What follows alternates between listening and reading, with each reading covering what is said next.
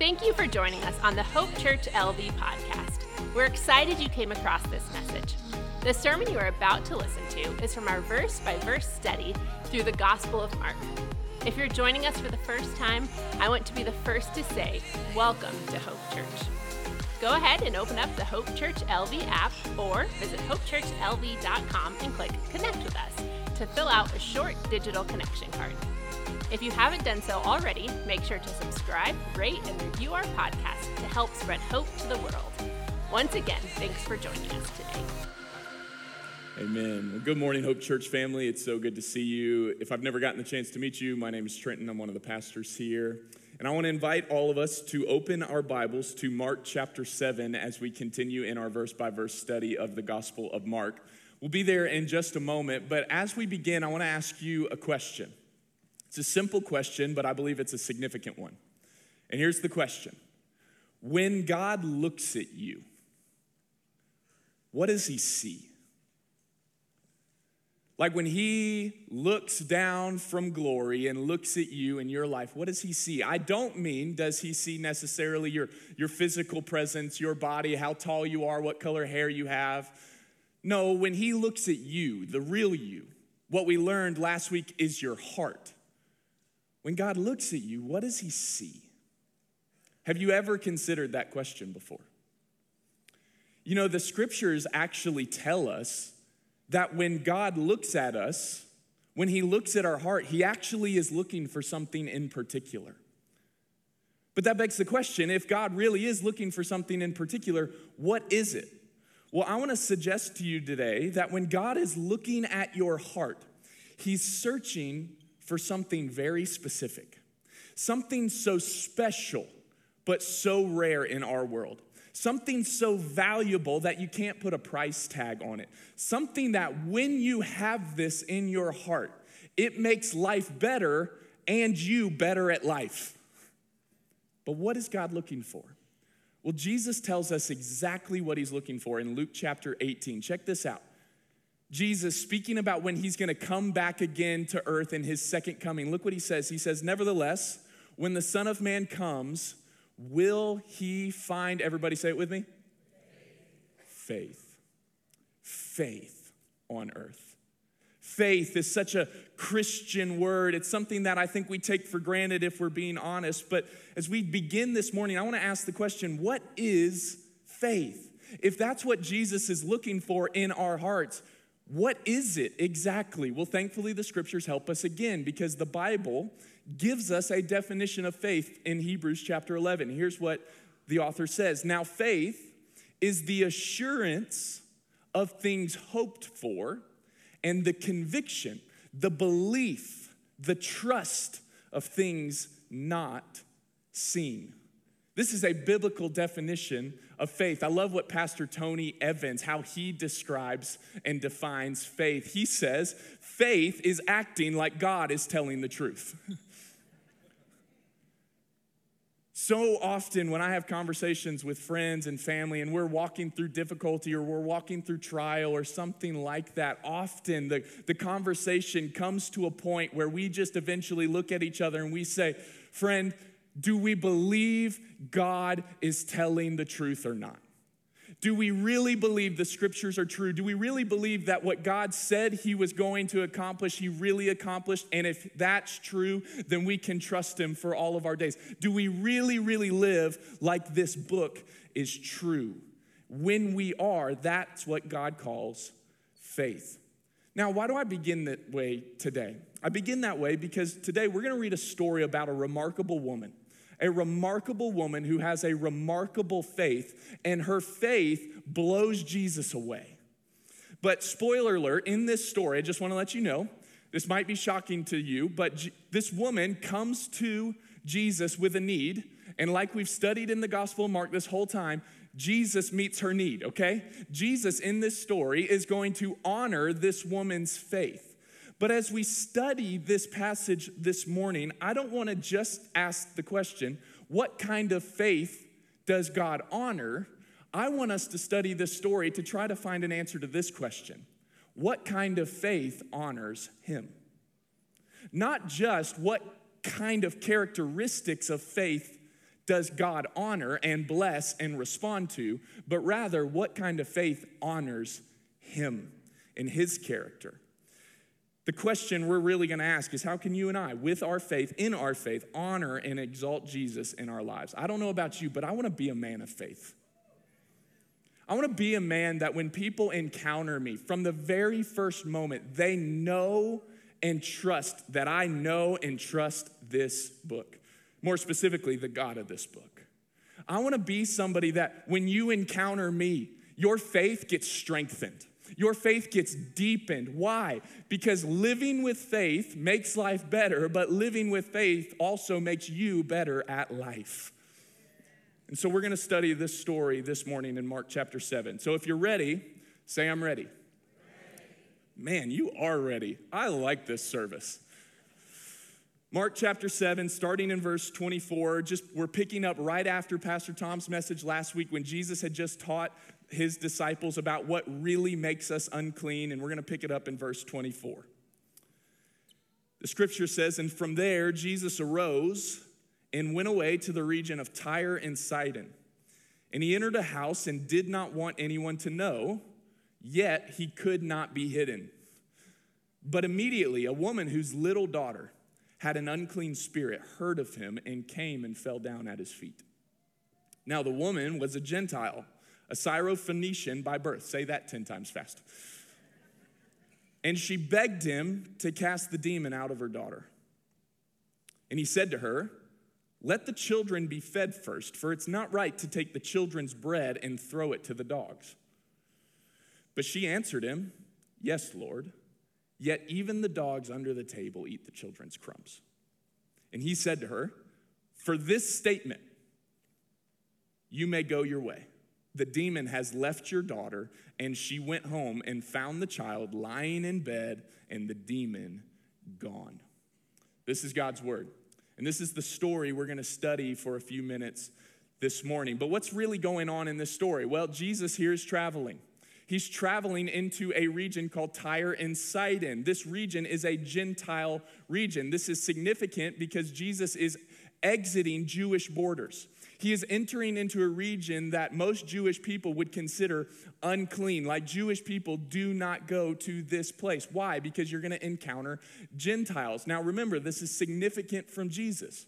Why is it significant? It's significant because Jesus had just got done teaching. Listen, it doesn't matter where you are, where you go, what you encounter on the outside.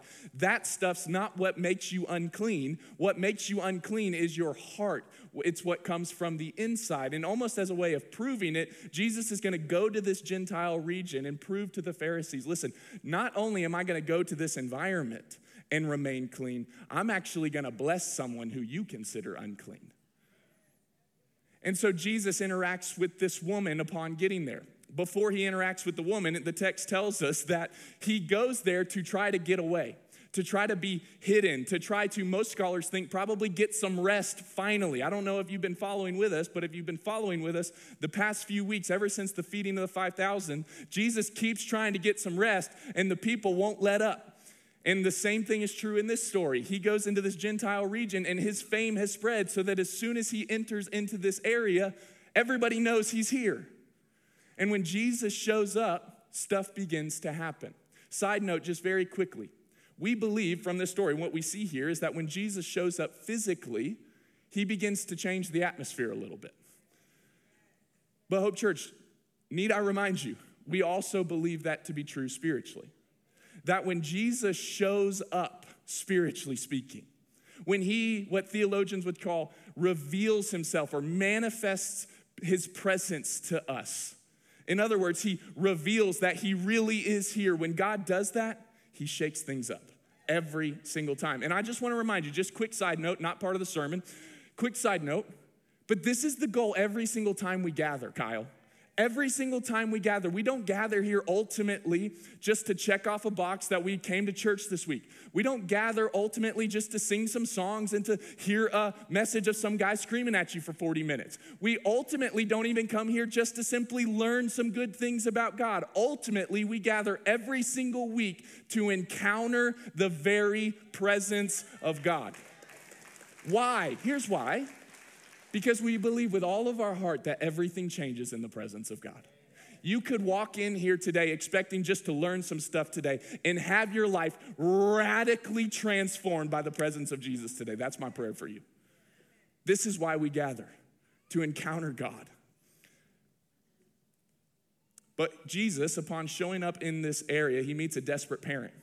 She was desperate. If you consider her situation, you know exactly why she's desperate. She's desperate because she's got a very deep need. Her daughter has been possessed by a demon. And she comes to him and begs him to cast the demon out. Jesus, upon hearing this, initially doesn't cast the demon out, and we'll talk about why in, in just a little bit. He doesn't immediately cast the demon out. He then gives some weird statement about children and dogs and children's food, and we'll understand that in just a little bit here too. But this woman is persistent. She keeps going. And she asks again, and then eventually, in response to this woman's faith, Jesus casts out the demon of her daughter, and her daughter is made well. This is essentially what's happening in this story. But as we begin to study it this morning, here's the question that we're asking ourselves. Remember this. We're asking the question what kind of faith does this woman have? What kind of faith does this woman demonstrate that is honored by God? And I want to give you the answer right here in our sermon in the sentence. Here's the answer to that question The faith that Jesus honors is the faith that honors him. The faith that Jesus honors in this story is a faith, is the faith that honors him. In other words, Jesus does not honor faith that does not honor him. So, what is it about this woman's faith in particular that God honors? And what is it about God in particular that is honored by her faith. So I'm to give you, in the time remaining, three key characteristics of a faith that honors God. That's true of this woman, and I pray and hope it's true of you and I as well. And here's the first key characteristic. Number one, a faith that honors God is a faith that acts. Got quiet.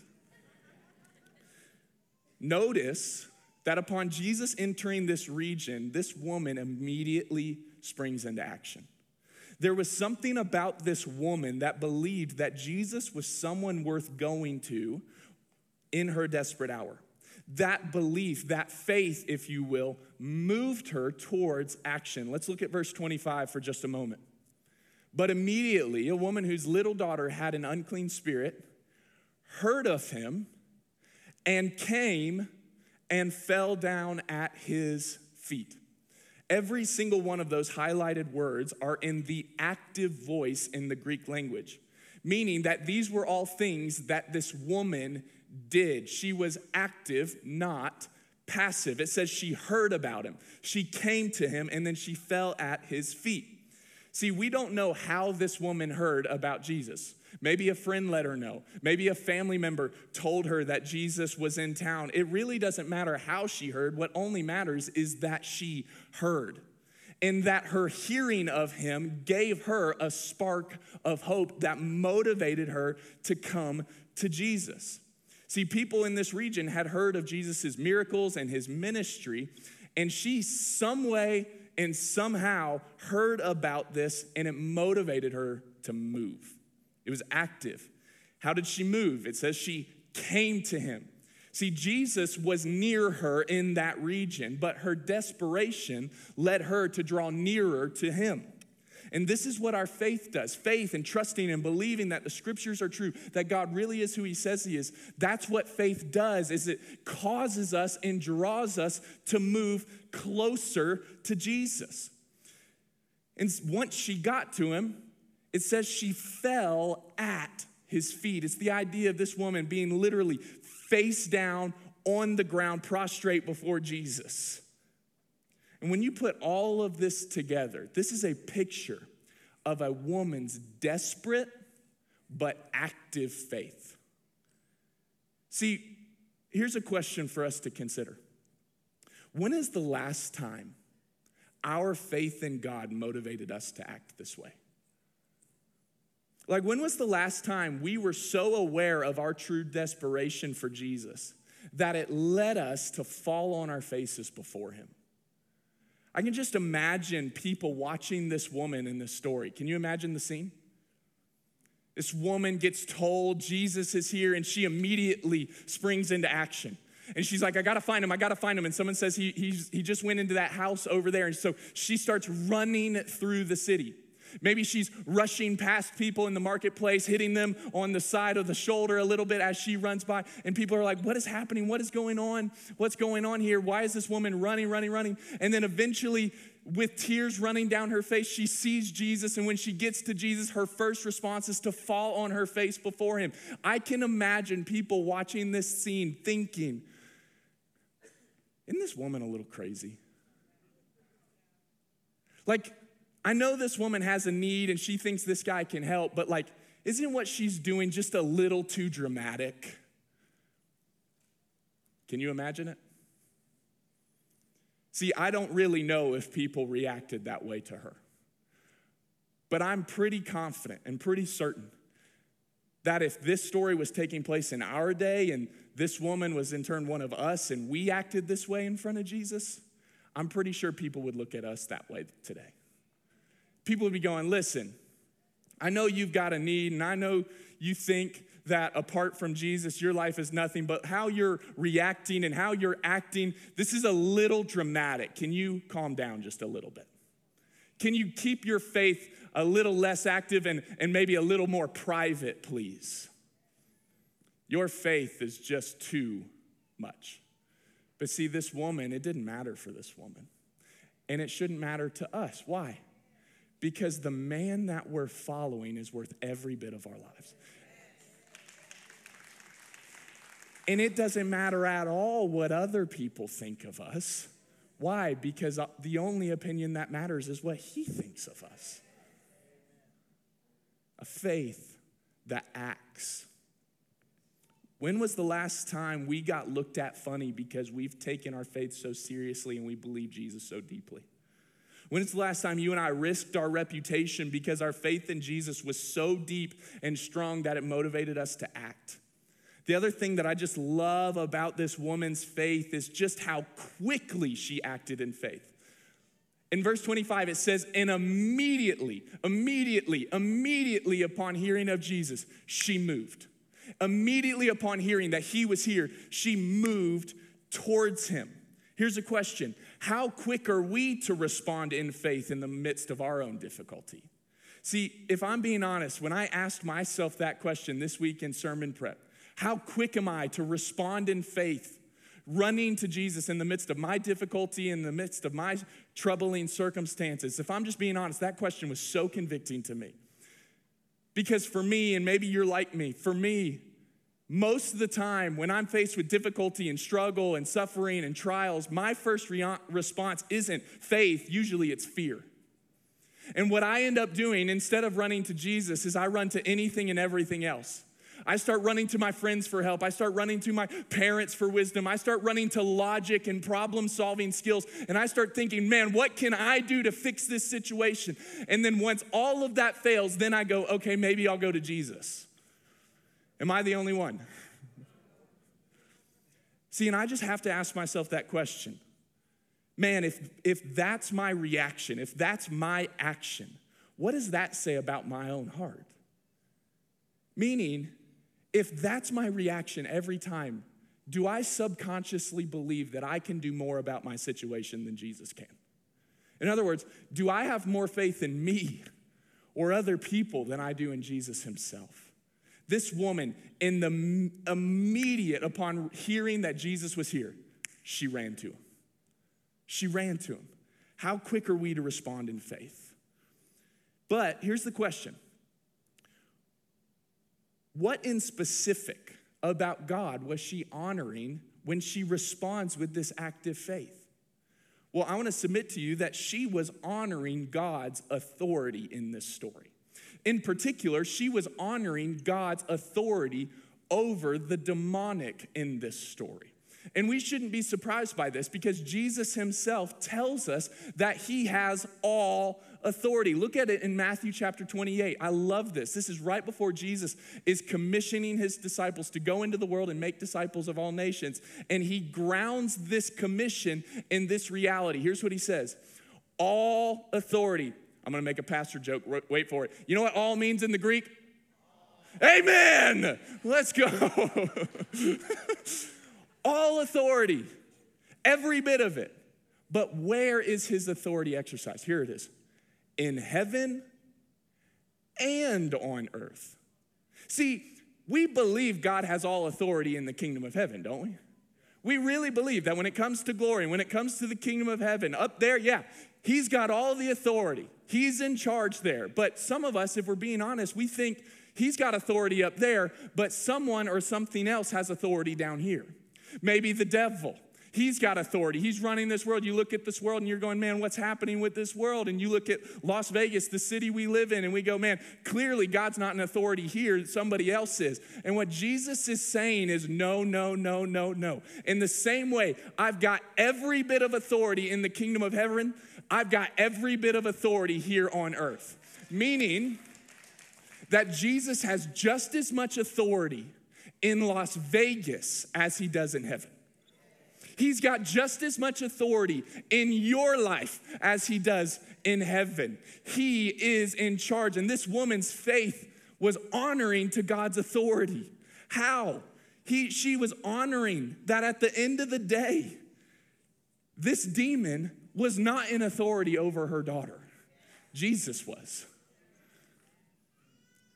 Friends, rejoice and act in faith. Why? because your storm, your disease, your challenges, your struggles are not in ultimate authority. Jesus is.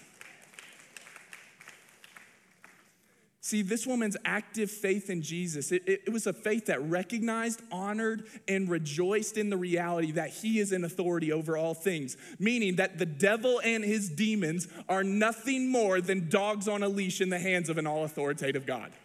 He can pull them back at any moment he wants. An active faith. Number two, a faith that honors God is also a faith that persists. A faith that persists. I love this. Look at verse 26. Verse 20, there it is. Now, the woman was a Gentile a Syrophoenician by birth, and she begged him, begged him to cast the demon out of her daughter. The way this phrase begged him is written in the Greek language, it's written in such a way to mean this. She didn't just ask him once, she kept on asking. It's an imperfect verb, meaning it wasn't a one and done ask. It was a persistence, a continual asking of Jesus Jesus, would you please cast the demon out? Would you please do it? Would you please heal my daughter? She kept asking Jesus. She was persistent. And notice that she wasn't persistent for herself, she was persistent for the sake of someone else, namely her daughter.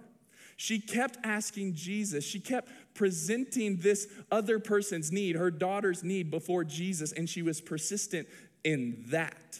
She presented herself before God on behalf of someone else's needs.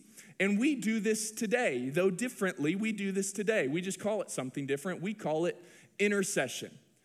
Intercession or intercessory prayer. It's a kind of prayer where you, as a friend or a family member or someone, knows somebody else's needs and you take that need upon yourself and you put it before God on behalf of that other person. You say, God, bless, meet these needs on behalf of my brother, my sister, or my family member, or whoever it may be. This is intercessory prayer. And we do this because God has chosen to use the prayers of others to meet needs on their behalf, on our behalf. This has always been how God works. You know, as I was thinking about that this week, one of the things that, that if I think about, I honestly get so emotional thinking about.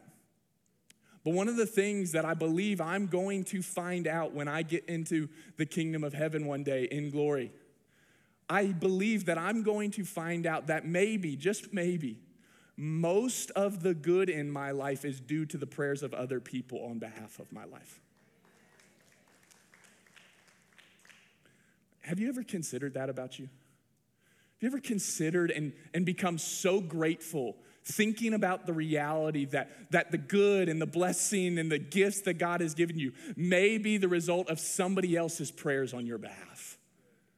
Parents, clear application. What if most of the good that's gonna come in our children's life is going to come as the result of our prayers on our children's behalf? This is exactly what this woman is doing. And she's persistent. She's not gonna ask once and give up, she's gonna keep on asking.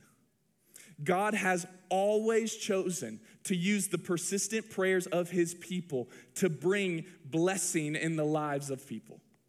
And one of the ways that we practice a persistent faith is through what we've just been talking about persistent prayer. Persistent prayer. And I want to take this opportunity very quickly just to invite every single one of you tonight to join us for our prayer gathering. If you have not joined us at our prayer gathering on 6:30s uh, on Sunday nights monthly, I want to encourage you. I want to invite you. Please come. Listen, God delights to answer the prayers of His people, and we have such a special time every single month. God delights to answer the prayers of His people, and we know this because this is exactly what Jesus teaches us in Luke chapter 18. This is where we began, but let's let's look at this verse again. This is a story of Jesus teaching his disciples a parable about why we should be people who continually persist in prayer. Listen to this story. And Jesus told them a parable to the effect that they ought always to pray and not lose heart. He said, In a certain city, there was a judge who neither feared God nor respected man. There was a widow in that city who kept coming to him and saying, Give me justice against my adversary. For a while, he refused. But afterward, he said to himself, Though I neither fear God nor respect man, yet because this widow keeps bothering me, I will give her justice so that she will not beat me down anymore by her continual coming. That's the end of the parable. Now Jesus is teaching. And Jesus said, The Lord said, Hear what the unrighteous judge says. And will not God give justice to his elect, to his followers, to his children, who cry to him day and night, persistently? Will he delay long over them? I tell you, he will give justice to them speedily. Nevertheless, when the Son of Man comes, will he find faith on earth? Notice in Jesus' mind, Jesus sees a very clear connection between someone's faith and their persistence in prayer. Jesus is teaching these disciples and teaching us this truth. Think about this. Consider the parable. If an unrighteous judge, a judge who is described as being somebody who doesn't fear God or care about people, if that kind of person, after persistently being asked and asked and asked and asked and asked, if that kind of person, and he gives in, think about this, if it's true about that kind of man, how much more true is it of our Heavenly Father, who loves you with a love that would blow you away if you really understood it? He loves you so much. If an unrighteous judge will give in to that, how much more then will our righteous king give to his children? It's an argument about the character of God, but he's inviting us to persist in prayer. But let's just be honest. let's just be honest. When it comes to persistence, we would rather not be persistent. We would rather just have God give us exactly what we ask for the moment we ask of it. But what we've learned from the scriptures is that God's timing is not our timing, that God's ways are not always our ways. And so we wonder, though, why, though, God, why are you making me persist and keep asking. Even in this story of this woman, she had to keep asking. Jesus didn't immediately cast the demon out of her daughter. And so, why is that? One pastor named J.D. Greear, he's reflecting on this reality, and here's what he says about it. Why would God work that way? Why not give what we ask for the first time? He says, I have a guess. I think God responds like this because he is glorified through our persistent boldness. By pounding on God's door, praying, and refusing to give up, we declare our confidence in the goodness and power of God. The more the pounding, the greater the declaration of confidence. I want to encourage you, Hope Church family, whatever your situation is, keep praying. Keep praying.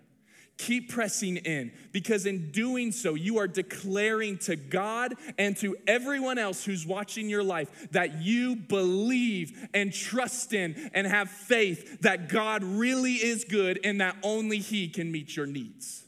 You are glorifying to Him in that moment. Your persistence in prayer is proof of your belief in the promises and power of God.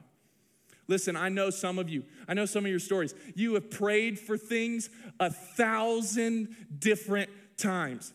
You've prayed for a thousand times and God hasn't answered it yet, but I just want to encourage you 1001 might be the one He answers. I don't know why He does it that way, but keep on praying. Why? Listen, an unanswered prayer, an unanswered prayer from God is just an invitation from God to deeper intimacy with God. When He's not answering your prayer, all He's saying to you is keep asking, keep coming to me. When we persist in prayer, even in the absence of an answer, all we're doing is getting closer to Jesus. And what harm is that? Listen, Hope Church, I want to just encourage you for a second and challenge you. Do not, do not do not let the absence of an answered prayer lead you into cynicism. We live in a culture right now that is so cynical, it's so skeptical and doubtful. And if we swim in that culture long enough, one of the things that's to happen is we're to get indoctrinated to be cynical about everything. And if we have a moment where we look at an unanswered prayer, that's an opportunity in our flesh to go, wait a minute. In light of this, that must mean God's not for me and it's going to lead you straight into cynicism, and then cynicism is going to lead you straight into doubt. And if you doubt long enough, what's eventually going to happen going to lead to the deconstruction of your faith. And I just want to encourage you don't let an unanswered prayer lead you to cynicism, let it lead you into more faith. Let it lead you to pressing in all the more. Why? Because as you press in, you just get closer to Jesus. You're glorifying to Him. Why? Because the faith that Jesus honors is the faith that honors him. We persist in our prayer. But how do we handle this?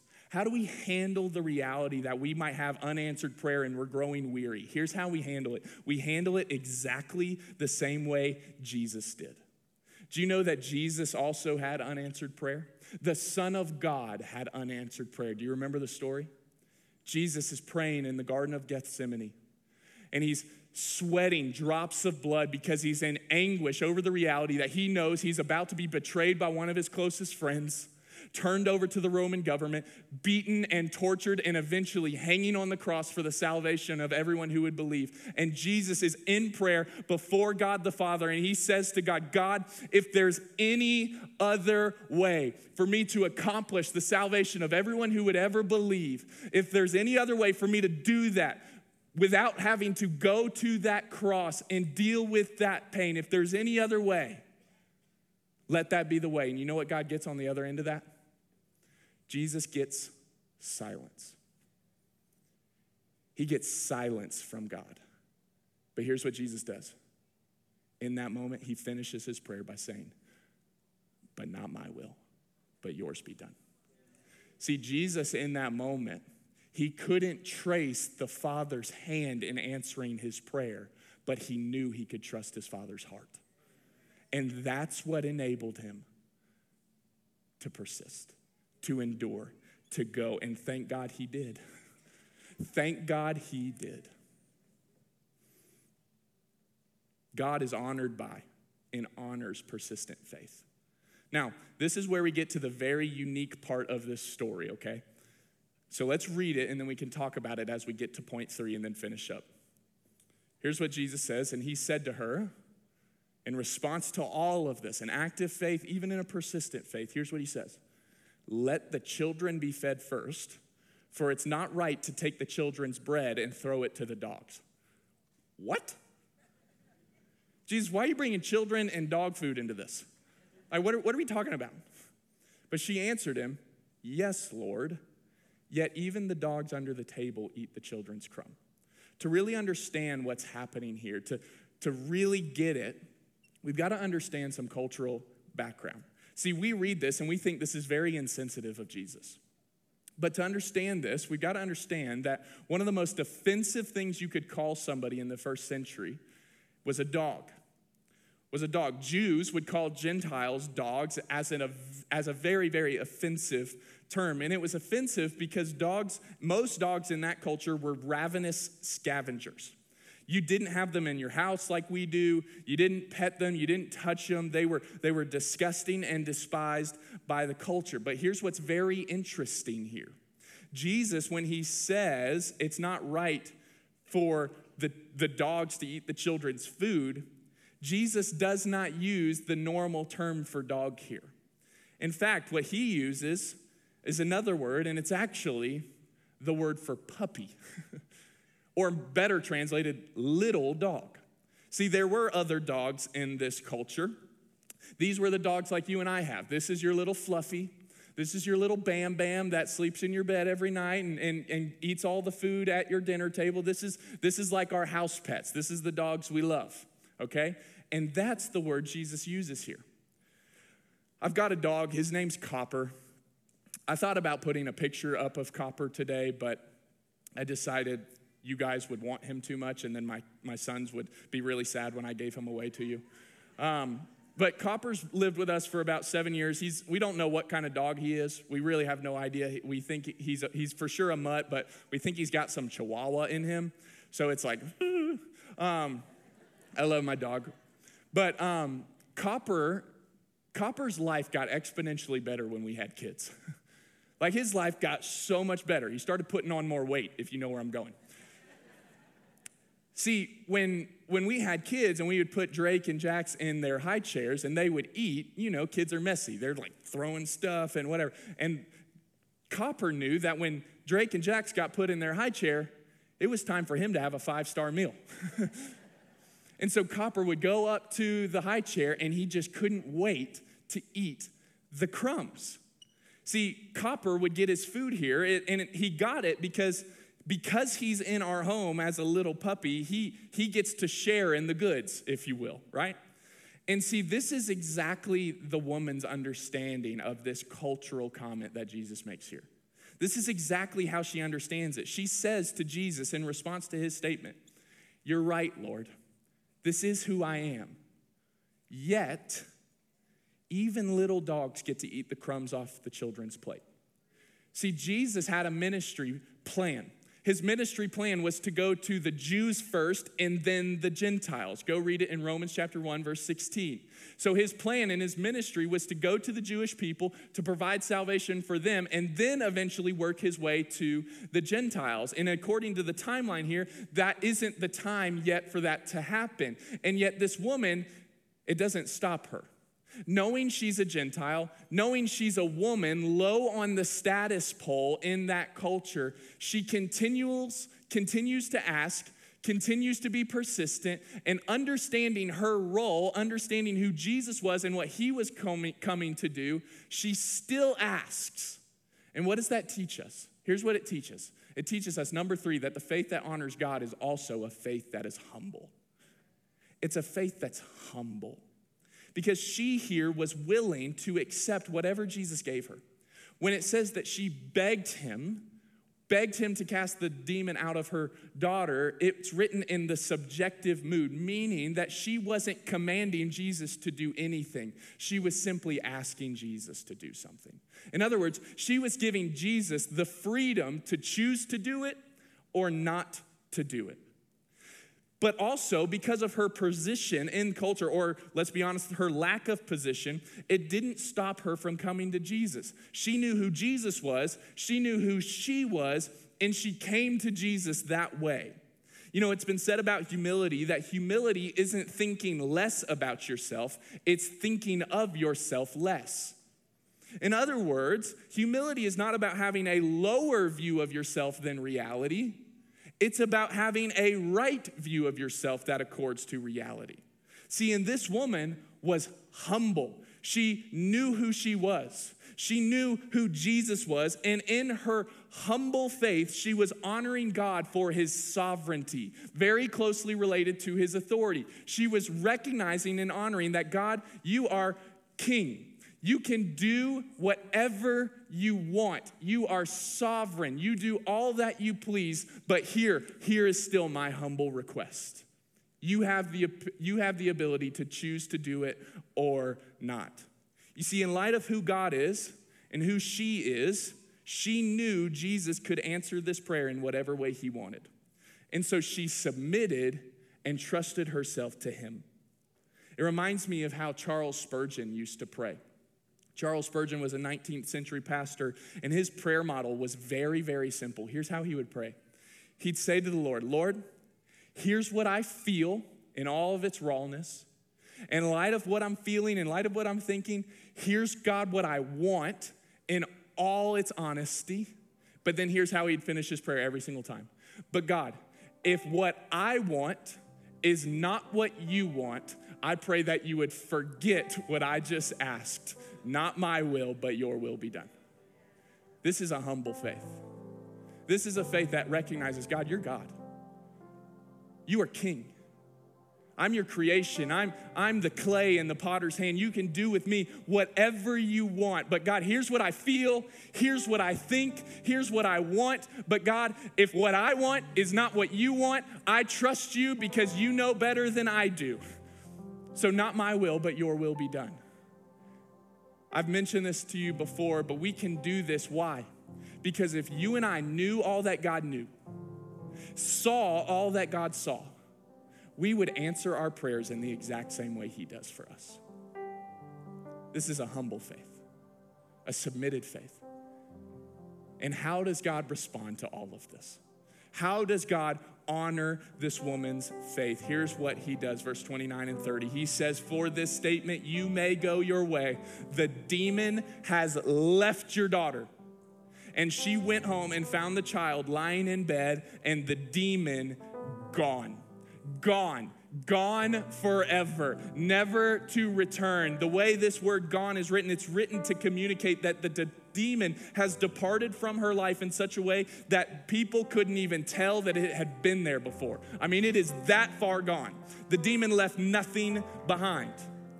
See, when faith that honors God is present, God honors that faith. Demons get cast out, illnesses are healed, marriages are restored, churches are built, and movements are created. This is what's possible if we live by faith in Jesus. As I look around this room, I see a bunch of individuals who have a ton of deep needs. Marriages are in shambles, you got sickness, cancer, financial difficulties, job challenges, and so much more. We could never name all the needs. But I want to encourage you this morning that even in the middle of that, to have a faith that honors God, to have a faith that's active, to have a faith that's persistent, to have a faith that's humble. And I'm calling all of us this morning to a response time of significant prayer, of coming before God and going, God, here's my needs here's what I want. But God, if what I want is not what you want, I trust your character. Not my will, but your will be done. Let's pray. Let's call upon our heavenly Father this morning. What God what might God do this morning? But also, there's some of us in the room this morning and maybe those needs that I just mentioned you don't have. But you're here and you actually have a much deeper need. And your deeper need is that you need to be reconciled to God. You need to begin a relationship with Jesus. I want to invite you today to come to Jesus. That today would be the day of your salvation, that you would surrender the control of your life to Jesus by faith. What we've seen this morning is that the darkness and the demonic cannot touch Jesus, but we also know because of the gospel, neither can death. Neither can death. Why? Because Jesus defeated death forever by hanging on a cross, dying, and then saying, Death, you can't hold on to me any longer. I'm rising from the grave, I'm rising to new life. And He has invited anybody who would put their faith and trust in Jesus that they also can defeat death. Why? Because Jesus has done it for us. This is the invitation of the gospel to new life in Christ. And you have an opportunity today to do that, to place your faith in Jesus. And I want to encourage all of us who have not done that to do that. If you need to be saved today, please, we're going to have pastors down here. We would love to talk to you and introduce you to the person of Jesus. Lord, we love you. God, thank you for today. Thank you for your word. Thank you for your power. Thank you for your promises.